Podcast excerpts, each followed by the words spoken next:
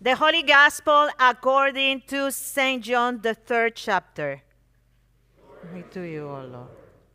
Now there was a Pharisee named Nicodemus, a leader of the Jews. He came to Jesus by night and said to him, Rabbi, we know that you are a teacher who has come from God, for no one can do these signs that you do apart from the presence of God.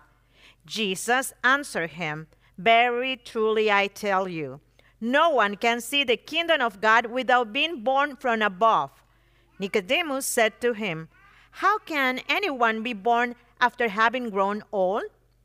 Can one enter a second time into the mother's womb and be born? Jesus answered, Very truly I tell you, no one can enter the kingdom of God without being born of water and of spirit. What is born of the flesh is flesh. What is born of the spirit is a spirit. Do not be astonished that I said to you, You must be born from above. The wind blows where it chooses, and you hear the sound of it, but you do not know where it comes from or where it goes.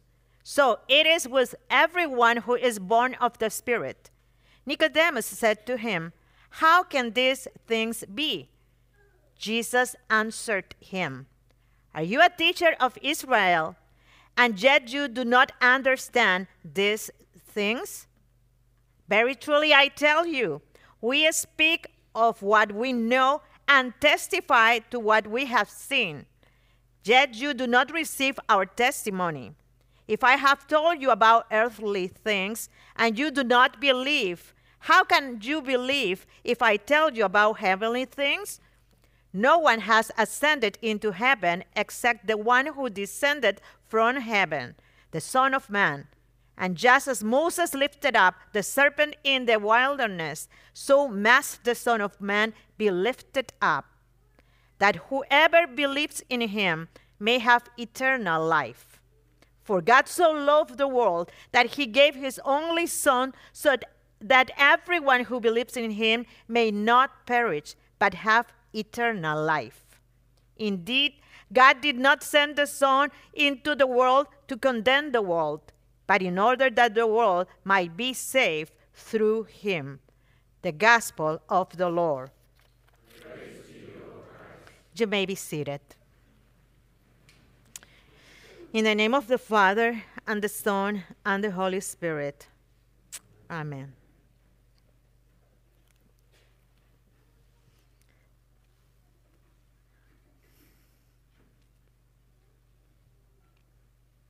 Are you born again?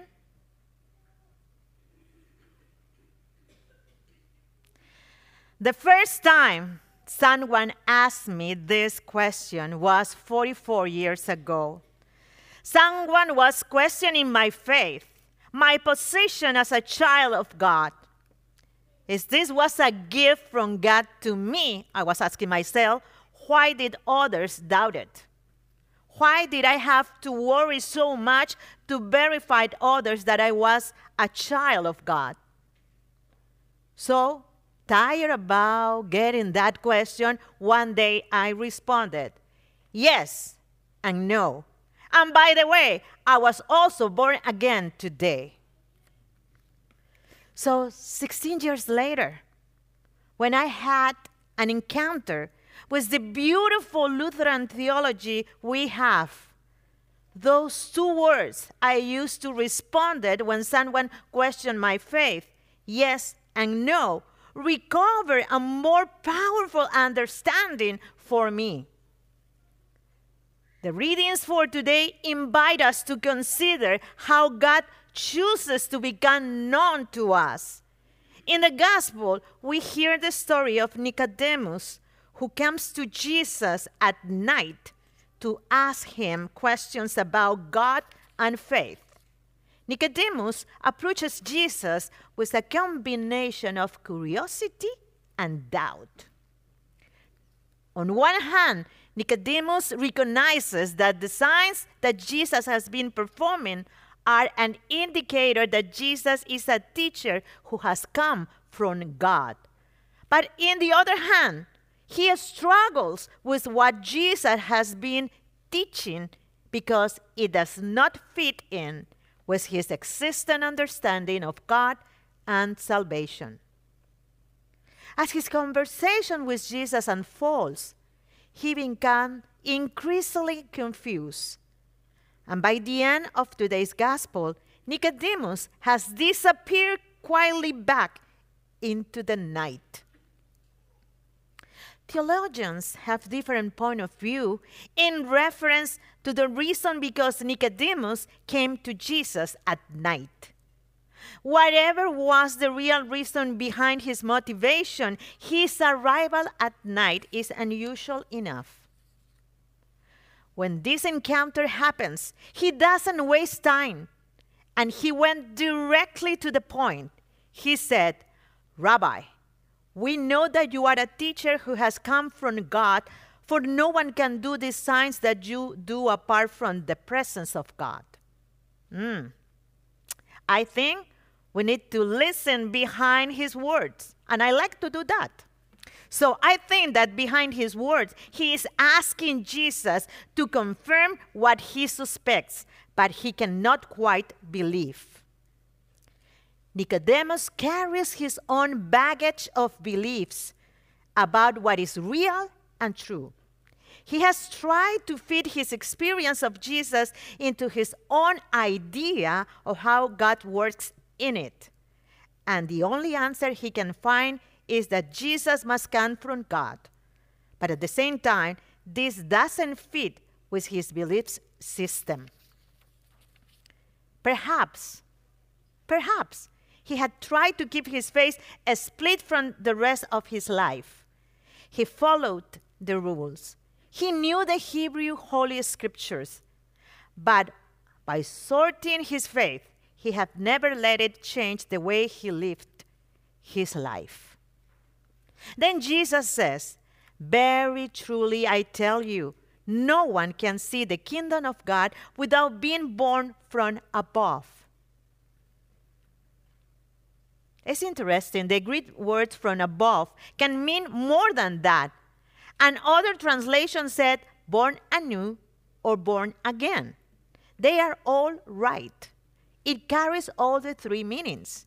The confusion begins because Jesus may have meant one thing while Nicodemus heard another. It is possible that Jesus meant all three things, but Nicodemus limited himself to hearing only born again, and he took it very literally. Jesus continues saying, What is born of the flesh is flesh, and what is born of the Spirit is a spirit. Do not be astonished that I said to you, You must be born from above. So it looks like that it is here where Nicodemus' understanding gets stuck. He asks Jesus, How can these things be? And then he disappears from the story until the end of chapter 7. Brothers and sisters, what keep us in the dark, preventing us from renouncing, rejecting, repenting of our own way, is what keep us away to embrace what God has already given us in our baptism. We have been born anew of the Spirit. The conversation between Jesus and Nicodemus remind us that signs of God's work do not come to us as private messages or hidden in ordinary objects, even though God ultimately he can do whatever he wants. God's love is for the whole world, revealed through the life, death, and resurrection of Jesus. As you notice, Jesus names the cross as the sign of God's love for the world. In John's Gospel, the cross is portrayed as the instrument of God's redeeming love. Jesus is the one who demonstrates the greatest love by laying down his life for his friends. And you and me are part of them. By being lifted on the cross, Jesus draws, draws all people to himself. The hand, the hand of God is at work in the cross of Jesus to bring redemption and life for all.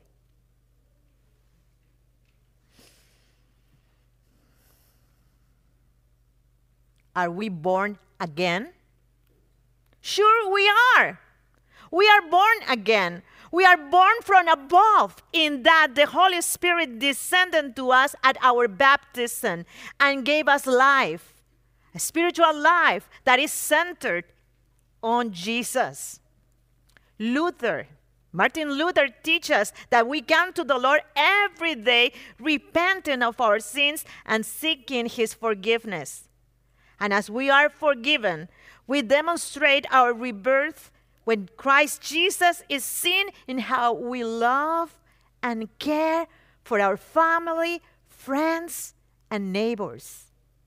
As Paul wrote, wrote in Romans, we were buried, therefore, with him by baptism into death, so that as Christ was raised from the dead by the glory of the Father, we too might walk in newness of life.